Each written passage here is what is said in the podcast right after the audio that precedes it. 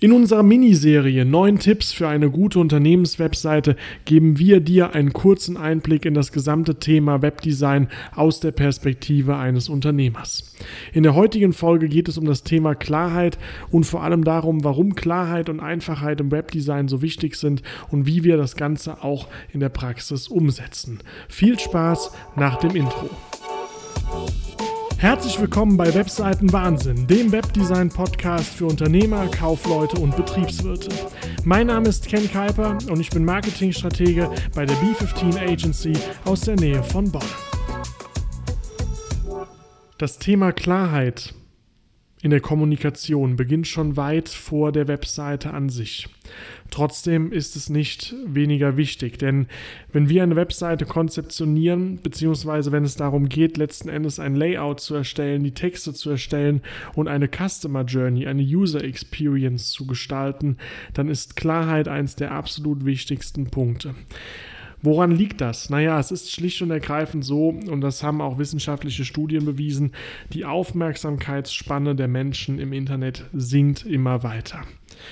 Und es ist einfach so, wenn mich eine Webseite als Seitenbesucher nicht innerhalb von 5 Sekunden überzeugt und wenn ich nicht innerhalb von 5 Sekunden weiß, worum es auf dieser Webseite geht, was dieses Unternehmen macht und wo mein Benefit als Kunde ist, dann bin ich in der Regel von dieser Webseite weg. Das ist einfach so. Das heißt, wir benötigen Klarheit, um unsere Botschaft innerhalb von ganz kurzer Zeit ganz klar zu kommunizieren. Jetzt ist natürlich die Frage, wo entsteht eigentlich Klarheit? Und die einzige Antwort, die man darauf geben kann, Klarheit entsteht schon lange vor dem Webdesign. Das Ganze ist kein Thema aus dem Webdesign, sondern im Prinzip eine Frage der allgemeinen Kommunikation. Und ja, es ist einfach so, es geht für uns im Projekt oder im Bereich der Webseiten darum, wie kann ich die Botschaften, die Werte, die Produkte, die Dienstleistungen, all das präsentieren. Aber um das zu wissen oder um sich darüber Gedanken zu machen, wie kann ich das im Design widerspiegeln, muss ich diese ganzen Sachen erstmal klar formuliert haben. Und da fängt im Prinzip unsere Arbeit an, beziehungsweise das ist auch das, die große Herausforderung manchmal auch für unsere Kunden.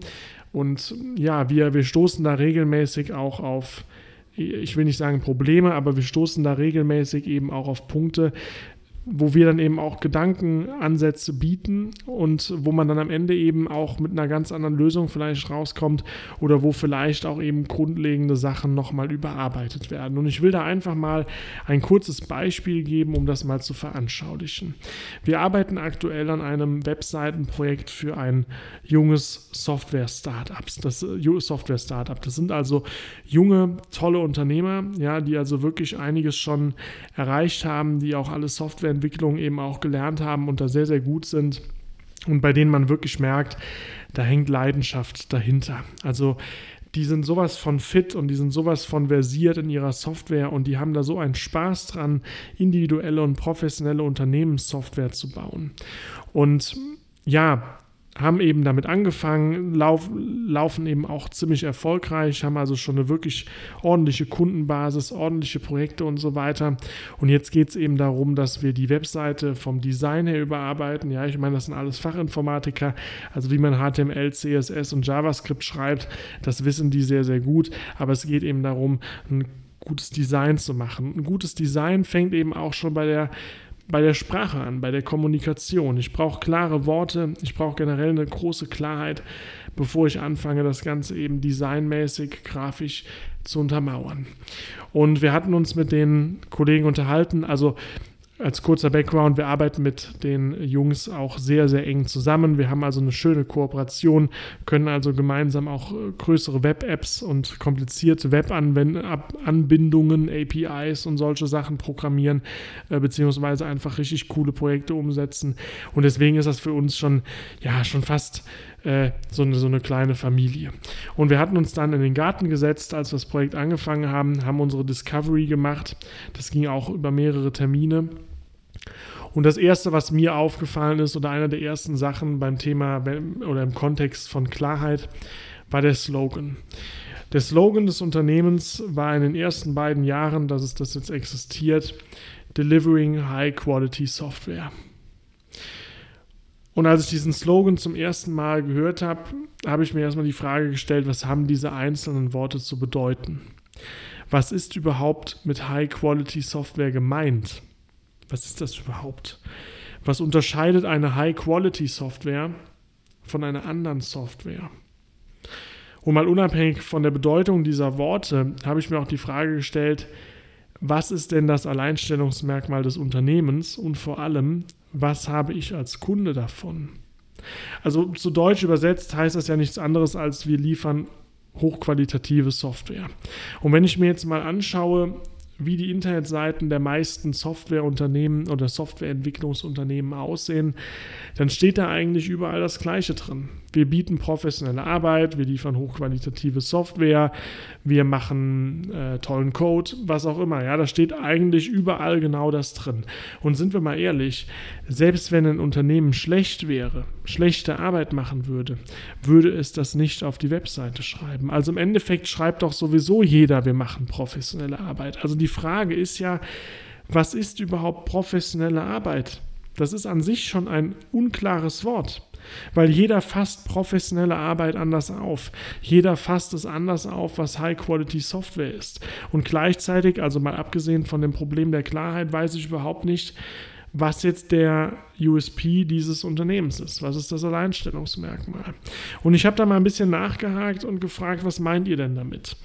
Und die Gründer sind dann immer so ein bisschen tiefer gegangen und haben gesagt, also was uns von anderen unterscheidet oder wo wir eben einen großen Wert drauf legen und weswegen wir der Meinung sind, dass wir High-Quality-Software abliefern, ist, dass wir eine gewisse Philosophie leben. Und diese gewisse Philosophie, in Informatikerkreisen kennt man diesen Begriff, nennt man Clean Code. Und ich habe gefragt, was ist denn Clean Code? Und dann sagte man mir, naja, man muss sich das so vorstellen, es gibt verschiedene Arten und Weisen zu programmieren. Ich kann beispielsweise jetzt mal ganz laienhaft, ich bin selber kein Programmierer, aber einfach mal zur Veranschaulichung, ich kann ein Programm in einem Modul runterschreiben. Ich kann das in einem Code am Stück runterschreiben. Das Problem an der ganzen Sache ist, wenn ich später erweitern will oder wenn ich Updates machen will, Fehler verbessern will und so weiter, da muss ich mehrere Stellen anpacken, beziehungsweise dann habe ich Probleme, weil eben alles in einem Modul steckt. Die andere Variante ist eben, dass man sagt, man macht Clean Code, ja, man trennt das Ganze in mehrere Module, die man miteinander verknüpft, dokumentiert das Ganze auch entsprechend, schreibt den Code auch möglichst einfach, sodass also auch ein fremder Entwickler später den Code übernehmen könnte und wüsste sofort, wie dieser Code aufgebaut ist und so weiter. Also es geht darum, dass man eben Code schreibt, der modular ist, den man also später viel einfacher auch warten und erweitern kann und dass man gleichzeitig eben auch hingehen und das Ganze wirklich sauber durchprogrammiert mit sauberen Befehlen, die sich selbst erklären, dass man die ganzen Variablen und so weiter sauber benennt, damit dieser Code eben auch ohne eine große Dokumentation relativ einfach von jemandem Fachkundigen nachvollzogen werden kann. Das war so ein bisschen die Aussage, ganz untechnisch, die dabei rausgekommen ist. Und ich habe gesagt, naja, überlegen wir doch mal. Von dem Computerprogramm sieht am Ende niemand den Code. Alle sehen die Benutzeroberfläche und alle benutzen die Software. Und ich sage mal, dem Unternehmer ist es ja im Kern auch egal, wie die Variablen benannt sind. Dem Unternehmer, der die App in Auftrag gibt, den interessiert das überhaupt nicht, ob der Code jetzt so geschrieben ist oder so. Zumindest mal nicht, wenn das Ganze für ihn nicht oder keinen Vorteil hat. Und ich habe dann gefragt, was ist denn der Vorteil an Clean Code? Jetzt mal ganz konkret, mal nur aus Perspektive des Unternehmers, was ist der Vorteil von Clean Code? Und da hat man mir halt gesagt, durch diese verschiedenen Module, ja, also dadurch, dass man das Ganze eben in verschiedenen Modulen gliedert und sinnvoll miteinander verknüpft, muss ich halt im Falle von Updates nicht den ganzen Code ändern, sondern kann eben einzelne Module austauschen, kann einzelne Module warten. Das heißt, nach hinten raus, und das ist im Prinzip die Philosophie, nach hinten raus spare ich mir halt massiv Arbeit, wenn das Programm später erweitert werden soll. Das heißt, das ist bei der erstmaligen Implementierung ein gewisser Mehraufwand, das Ganze eben clean zu schreiben, aber ich spare mir nach hinten raus eben deutlichen Aufwand, wenn es dann an Updates und Erweiterungen geht. Und dann habe ich gesagt, naja, okay, das macht ja Sinn und auch die Aussage, dass der Code eben dadurch, dass er clean ist, auch von beliebigen Entwicklern oder von fachkundigen Leuten eben auch weiterentwickelt werden könnte und dass ich dadurch also auch als Unternehmer in gewisser Weise auch unabhängig bin von einer bestimmten Softwareagentur, hat das Ganze natürlich einen Sinn. Und ich habe mir überlegt, wie kann man das Ganze denn möglichst klar ausdrücken. Und die erste Überlegung, die ich hatte, wir wissen noch nicht, ob wir dabei jetzt final bleiben, aber das war mal so ein Brainstorming, 5-Minuten-Session, weil ich gesagt habe, naja, also der Ausgangspunkt war ja High-Quality-Software, ja, also Delivering High-Quality-Software war der Ausgangspunkt, also quasi ohne große, tiefergehende Aussage. Und ich habe gesagt, im Prinzip ist euer Clean-Code-Modell ja ein skalierbarer Code. Also das richtige Wort wäre ja eigentlich skalierbar, weil das ist ja eigentlich genau das Ding. Ich kann durch diese modulare Aufteilung, kann ich später Funktionen viel einfacher erweitern, ich kann das Programm vergrößern, updaten. Das ist doch eigentlich genau der Kern, den diese Art und Weise oder diese Programmierethik letztendlich verfolgt. Ein skalierbarer Code. Und jetzt müssen wir uns noch überlegen, was habe ich als Unternehmer davon? Naja, wenn ich einen skalierbaren Code habe, dann kann ich halt mein Programm relativ gut hochskalieren und neue Funktionen erweitern und damit kann ich im Endeffekt auch mein Business skalieren.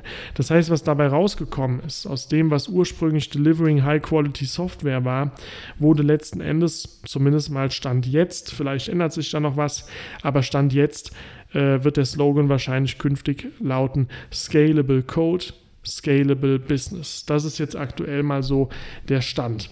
Und es ist nun mal einfach so, wie gesagt, vielleicht ändert er sich noch, vielleicht wird er auch noch besser, vielleicht fällt uns noch was Besseres ein. Wir sind jetzt gerade erst am Anfang vom Projekt und fangen jetzt gerade erst damit an, uns über diese Sachen wirklich Gedanken zu machen. Das war also wirklich nur eine Brainstorming-Session, aber es ist doch jetzt schon klar, mit der Aussage skalierbarer Code, skalierbares Business habe ich doch eine ganz andere Klarheit geschaffen, als wenn ich sage Delivering High Quality Software. Und damit kann man doch ganz anders arbeiten und damit kann ich doch auch ganz anders auf der Webseite umgehen.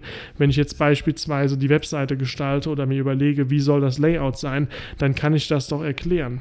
Warum macht es Sinn, mit dieser Agentur zu gehen? Weil die Wert darauf legen, auf einen modularen Code und dass du später mit dem Computerprogramm auch wirklich gut arbeiten kannst und das eben auch hochskalieren kannst. Und das ist doch schon etwas, was die Kollegen von anderen Agenturen, die vielleicht schneller programmieren oder die vielleicht einfacher programmieren und vielleicht auch weniger am Ende des Tages abrechnen, weil der Aufwand geringer ist. Aber das ist doch der große Unterschied, dass dort eben der Fokus auf Langlebigkeit und auf Skalierbarkeit gelegt wird. Und das habe ich doch damit viel, viel klarer ausgedrückt, als mit dem Slogan, den es ursprünglich gab. Und so ist es im Endeffekt einfach bei sehr, sehr vielen Unternehmen oder bei sehr, sehr vielen Kunden, die wir haben, dass dort einfach noch Feinjustierungen nötig sind. Hier war es jetzt auch, wie gesagt, so, die Firma war noch sehr jung und bei anderen Unternehmen, also Mittelstand, die es seit vielen Jahren gibt, kann man natürlich jetzt nicht einfach mal einen Slogan ändern, aber es geht eben einfach um die Frage, wie kann ich möglichst viel Klarheit da reinbringen. Und die Problematik an der ganzen Sache ist halt häufig, dass in den Unternehmen häufig eine gewisse Betriebsblindheit herrscht, dass man also nicht unbedingt weiß, oder nicht unbedingt den objektiven Blick hat und gar nicht unbedingt merkt, wenn etwas unklar ist. Zum Beispiel verwendet man einen Fachbegriff, weil man denkt, die Zielgruppe würde den kennen. Und da hilft halt eben auch der Blick von außen, der eben dann sagt, naja, ich kenne den Fachbegriff nicht, also wird das jemand anderes wahrscheinlich auch nicht kennen und schon kann ich wieder etwas vereinfachen. Ich habe dir 4 Tipps mitgebracht, wie du an der Klarheit schrauben kannst oder wie du prüfen kannst, oder wie du die Klarheit generell in deinen Werbebotschaften oder in deinem Unternehmen verbessern kannst. Die erste Frage, wer ist die Zielgruppe deines Unternehmens? In einem Satz. Du solltest diese Frage möglichst in einem Satz beantworten können. Also ich meine, klar, wir haben in der letzten Folge darüber gesprochen, wer ist die Zielgruppe? Wir haben darüber gesprochen, dass wir Personas erstellen und so weiter, dass wir uns überlegen, was haben die für Probleme, für Bedürfnisse, was sind die Fragen im Kopf. Das ist alles logisch, aber du musst dem ganzen Ding ja einen Namen geben und du musst ja auch in der Lage sein, innerhalb von einem Satz im Fahrstuhl bei einem Elevator-Pitch zu sagen, an wen richtet sich dein Angebot in ganz kurzen Worten. Das sollte man sich mal aufschreiben, versuchen möglichst wenig Worte und möglichst klar in einem Satz zu beschreiben. Genau das Gleiche sollte man mal üben. Ja, also ein Satz, was ist mein USP und was hat der Kunde davon? Also das, was wir bei den Rahmenbedingungen schon mal ausgearbeitet haben, versuchen so klar und einfach und kurz wie möglich zu machen.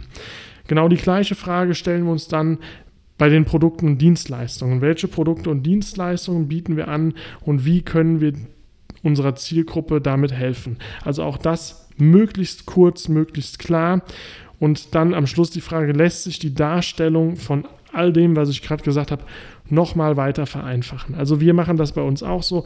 Wir schreiben uns die Sachen auf. Ja, also wir überlegen uns, wie kriege ich das möglichst kurz, und am Ende schauen wir immer weiter und dann kommt sozusagen dieser Editierprozess, ja, dass man sich also die ganzen Sätze nochmal anschaut, nochmal guckt, kriege ich die noch vereinfacht, kriege ich die noch klarer, und so gehen wir beispielsweise auch in Zusammenarbeit mit Copywritern auch vor, wenn es darum geht, Webseitentexte zu schreiben. Ja, es gibt den ersten Entwurf, der ist meistens schon ziemlich gut, aber in der Regel kommt dann nochmal ein relativ umfangreicher Editierprozess dazu, bei dem man eben versucht, das noch stärker zu vereinfachen, noch kürzer hinzukriegen, auch wegen dem Platz auf der Webseite, und dass man möglichst versucht, das sehr klar hinzubekommen. Und nicht selten ist es so, dass der erste Entwurf, wo wir gesagt haben, okay, das sind schon sehr gute Texte, dass wir aus 5 Sätzen am Ende trotzdem 2 machen und die Aussage die gleiche ist. All das passiert in diesem Editierprozess, und ich würde dir raten, wenn du das Gefühl hast, ah ja, das Thema Klarheit war mir bisher noch gar nicht so bewusst, weil das auch was ist, was irgendwie außerhalb des Tagesgeschäfts läuft, dann setz dich ruhig mal hin, überleg dir mal diese paar Fragen, schreib dir das mal auf und versuch dann im Anschluss, das immer kürzer zu kriegen, solange bis du das Gefühl hast, okay, jetzt kriege ich es nicht mehr kürzer, jetzt kriege ich es nicht mehr klarer, und dann hast du im Idealfall wirklich alles sehr klar und kurz und knapp auf den Punkt gebracht. Und das sind im Zweifel die Informationen, die man dann auch auf der Webseite in genau dieser Klarheit und Kürze auch sehr gut verwenden kann und auch verwenden sollte. Ein anderer Aspekt neben der Klarheit ist das Thema Einfachheit. Für mich persönlich gehen diese Punkte einher, deswegen haben wir eine Folge draus gemacht, weil was einfach ist, ist auch klar. Was klar ist, ist auch in der Regel einfach zu verstehen. Und Leonardo da Vinci hat mal ein schönes Zitat gebracht: Einfachheit ist die höchste Form der Raffinesse oder die höchste Form der Vollendung. Das kommt jetzt darauf an, welche Übersetzung einem besser gefällt. Und das ist für uns ein Leitmotiv, mit dem wir auch im Design vorgehen. Und ich bin auch der festen Überzeugung, dass er recht damit hatte. Überlegen wir einfach mal, ich bin ein Ingenieur und ich soll eine Brücke bauen. Eine Brücke mit 8, oder wenn ich die Brücke mit 8 Standfüßen baue, ist das von der Statik her mit Sicherheit einfacher, als wenn ich versuche, die gleiche Last mit 4 Standfüßen umzubauen. Das heißt, je einfacher die Konstruktion wird, desto anspruchsvoller wird es für den Ingenieur. Und das ist, glaube ich, auch das, was damit gemeint ist. Je einfacher man versucht, etwas zu machen, desto anspruchsvoller wird es. Und je einfacher man es im Endeffekt aber hinbekommt, desto besser ist man. Und aus dem Grund sollte man auch versuchen, neben der Klarheit auch den Fokus auf Einfachheit zu legen. Ja, das heißt auch einfache Sprache, nicht zu viele Fachbegriffe, keine langen Sätze mit irgendwelchen, also keine langen Relativsätze mit irgendwelchen Wortverbindungen, sondern man sollte eine Aussage pro Satz und dann der nächste Satz. Also alles möglichst einfach halten, so gut wie es irgendwie geht. Und dieses Grundprinzip der Einfachheit gilt sowohl im Texten für die Webseite als auch vor allem auch im Design, dass man also nicht versucht, alles massiv zu überladen und so weiter und so fort. Und da kommen wir jetzt auch direkt zum dritten Abschnitt der heutigen Folge, nämlich zu der Frage, wie lassen sich denn jetzt Klarheit und Einfachheit als wesentliche Grundprinzipien im Webdesign umsetzen? Und da habe ich dir einfach mal ein paar Tipps mitgebracht. Das allererste wäre mal, und da schließt sich der Kreis zur ersten Folge dieses Podcasts, klar definierte Rahmenbedingungen. Ja, also das ist das, was ich meine. Viel zu oft werden Website-Projekte einfach begonnen, ohne dass man sich den ganzen Rahmenbedingungen drumherum bewusst ist. Und ich weiß nicht, ob du die erste Folge gehört hast, aber wir hatten, oder in dem Fragebogen zu der Folge, die wir in den Shownotes verlinkt haben, hatten wir über 30 Fragen drin, die sich alle mit den Rahmenbedingungen eines Webseitenprojekts beschäftigt. Und erst wenn diese 30 Fragen wirklich geklärt sind, sollte man überhaupt mal damit anfangen, die Webseite in irgendeiner Form umzusetzen. Ja, also auch da klar definierte Rahmenbedingungen und das wirklich durchgehen. Der zweite Tipp, den ich dabei habe, ist eine klare Customer Journey. Ja, Customer Journey meint eben die Reise, die der Seitenbesucher durch die Webseite macht. Und diese Customer Journey sollte möglichst einfach, möglichst klar definiert sein und sollte eben den Kunden auch nicht verwirren. Ich sehe das ganz oft auf Webseiten, dass zum Beispiel sehr anspruchsvolle Menüstrukturen gebaut werden. Kann man machen, aber teilweise sind die doch sehr intransparent oder auch teilweise relativ unlogisch angeordnet, beziehungsweise es muss auf der Webseite auch ein klares Ziel geben. Ja? Also das habe ich auch schon oft gesehen, dass es verschiedene Call-to-Action-Buttons gibt, die aber gleichzeitig farblich nicht anders abgegrenzt sind. Ja? Es gibt einen Call-to-Action, der nennt sich dann zum Beispiel Projektanfrage starten, der zweite nennt sich mehr erfahren, wo an sich auch schon die Frage ist, was bedeutet denn mehr erfahren? Also worüber?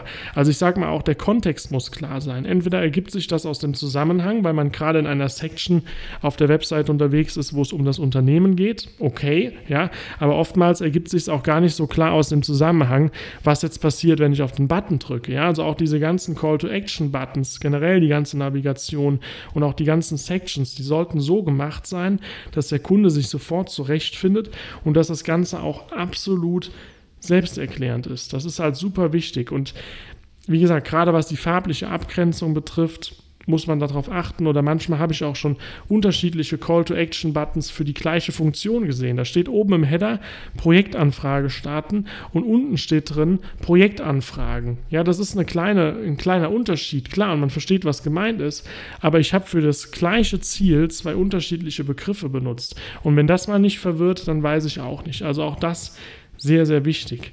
Der dritte Tipp geht dann auch wieder mit der Customer Journey im Prinzip einher, nämlich, dass man intuitive Elemente benutzt. Ja, dass man also Elemente auf einer Webseite benutzt, die selbsterklärend ist. Das haben wir teilweise auch aus dem App-Bereich gelernt. Wir haben auch schon mal ein Screen-Design für eine App entwickelt. Und da ist das natürlich nochmal viel, viel strenger auf einer Webseite. Ja, da muss alles, was du machst, muss in irgendeiner Form intuitiv sein, sonst nutzt der Benutzer diese App nicht, weil er sagt, ich verstehe die App nicht. Und so ist es aber im Endeffekt auch bei Webseiten, ja. Also wenn du ein Slider-Element hast, dann mach das auch als Slider, ja. Beziehungsweise wir haben das in der Regel bei uns zum Beispiel so. Ich mache ein Beispiel Teammitglieder, ja. Wenn wir zum Beispiel das Team irgendwo vorstellen, ja, die Mitarbeiter, dann machen wir das manchmal, wenn das jetzt nur ein paar sind und nicht zu groß werden soll und sich das auch anbietet von der ganzen Webseitenstruktur, ein Slider-Element hin, ja, dass man also mit Pfeiltasten links und rechts durchsliden kann durch die einzelnen Elemente. Wenn wir dann die Mobilansicht entwickeln fürs Handy, kommen die Pfeile weg, ja, die braucht man ja eben nur auf dem Desktop und auf dem Mobilhandy, da ist es dann so, da ist dann meistens ein Bild platziert und das nächste Bild, was dann rechts kommt, das sitzt so ganz leicht im Anschnitt vom Handy, damit ich als Nutzer verstehe, okay, wenn ich jetzt nach links swipe mit dem Daumen, dann komme ich automatisch auf das nächste Teammitglied. Ja? Also auch da kann ich mir wieder die Pfeile sparen, weil ich das Bild in den Anschnitt setze und die Leute sofort intuitiv verstehen, okay, das ist ein Slider-Element, was ich mit dem Daumen bedienen kann. Und so ist es zum Beispiel bei ganz vielen Sachen. Ja? Also intuitive Elemente benutzen, die Sinn machen und die der Nutzer eben auch sofort versteht. Da kann man sich auch eben sehr gut an Apps und an App-Layouts orientieren. Dann das Design insgesamt muss natürlich einfach sein. Ja, also einfach heißt nicht, ich darf keine knalligen Farben verwenden, aber einfach heißt eben, dass ich beispielsweise eine gewisse Hierarchie wahre, was die Überschriften betrifft. Ja, dass ich eine gewisse Struktur bewahre, dass ich einen gewissen Platz zwischen den Elementen mache, dass ich das Bild nicht von der Farbgestaltung und von allem übermale, weil das auch nur irritiert. Ja? Also auch beim Design sollte man wirklich sehr clean, sehr einfach, minimalistisch arbeiten. Das ist zumindest mal unser Credo bzw. unsere Designsprache. Also selbst wenn es bunt wird, bunt und Minimalismus schließen sich nicht aus. Ja? Aber dass man eben, dass es alles einen Sinn ergibt und dass man nicht überfordert wird als Zuschauer, wenn man auf diese Seite kommt, dass die Kontraste passen und so weiter und so fort. Da machen wir auch nochmal eine eigene Folge, auch mit unserem Webdesigner Silvan, der kann da noch viel, viel weiter ausholen bei dem Thema Designsprache, Designsysteme und so weiter. Aber mal als kleiner Gedankenanstoß, bitte die Seite nicht überladen und das Design an sich auch möglichst clean halten. Und der letzte Tipp für heute ist dann kurze Texte. Kurze Texte. Alles, was ich in 5 Sätzen sage, kann ich auch versuchen, in 2 Sätzen zu sagen. Das ist schwer und das ist auch das, was ich eben meinte, dieser Copywriting-Prozess, der erfordert auch einiges an Übung, ja, vom ersten Entwurf das Ganze so zu editieren, dass ich am Ende einen Entwurf habe, wo ich den Text nochmal auf die Hälfte verkleinert habe, ohne dabei an Bedeutung zu verlieren, aber es ist enorm wichtig. Je kürzer die Texte, desto besser, weil im Internet lesen die Leute die Texte sowieso nur bedingt. sind. Und wenn ich es schaffe, die wichtigen Aussagen in ganz kurzen, klaren, einfachen Worten rauszubringen, dann hat das eine viel, viel bessere Wirkung, als wenn ich 3 Riesenabsätze auf eine Webseite mache. Das liest im Zweifel eh keiner, zumindest mal nicht, wenn er nicht bereits Interesse bekommen hat. Das heißt auch da sehr, sehr wichtig. Jetzt habe ich noch eine kleine Überraschung bzw. einen kleinen Bonus für dich.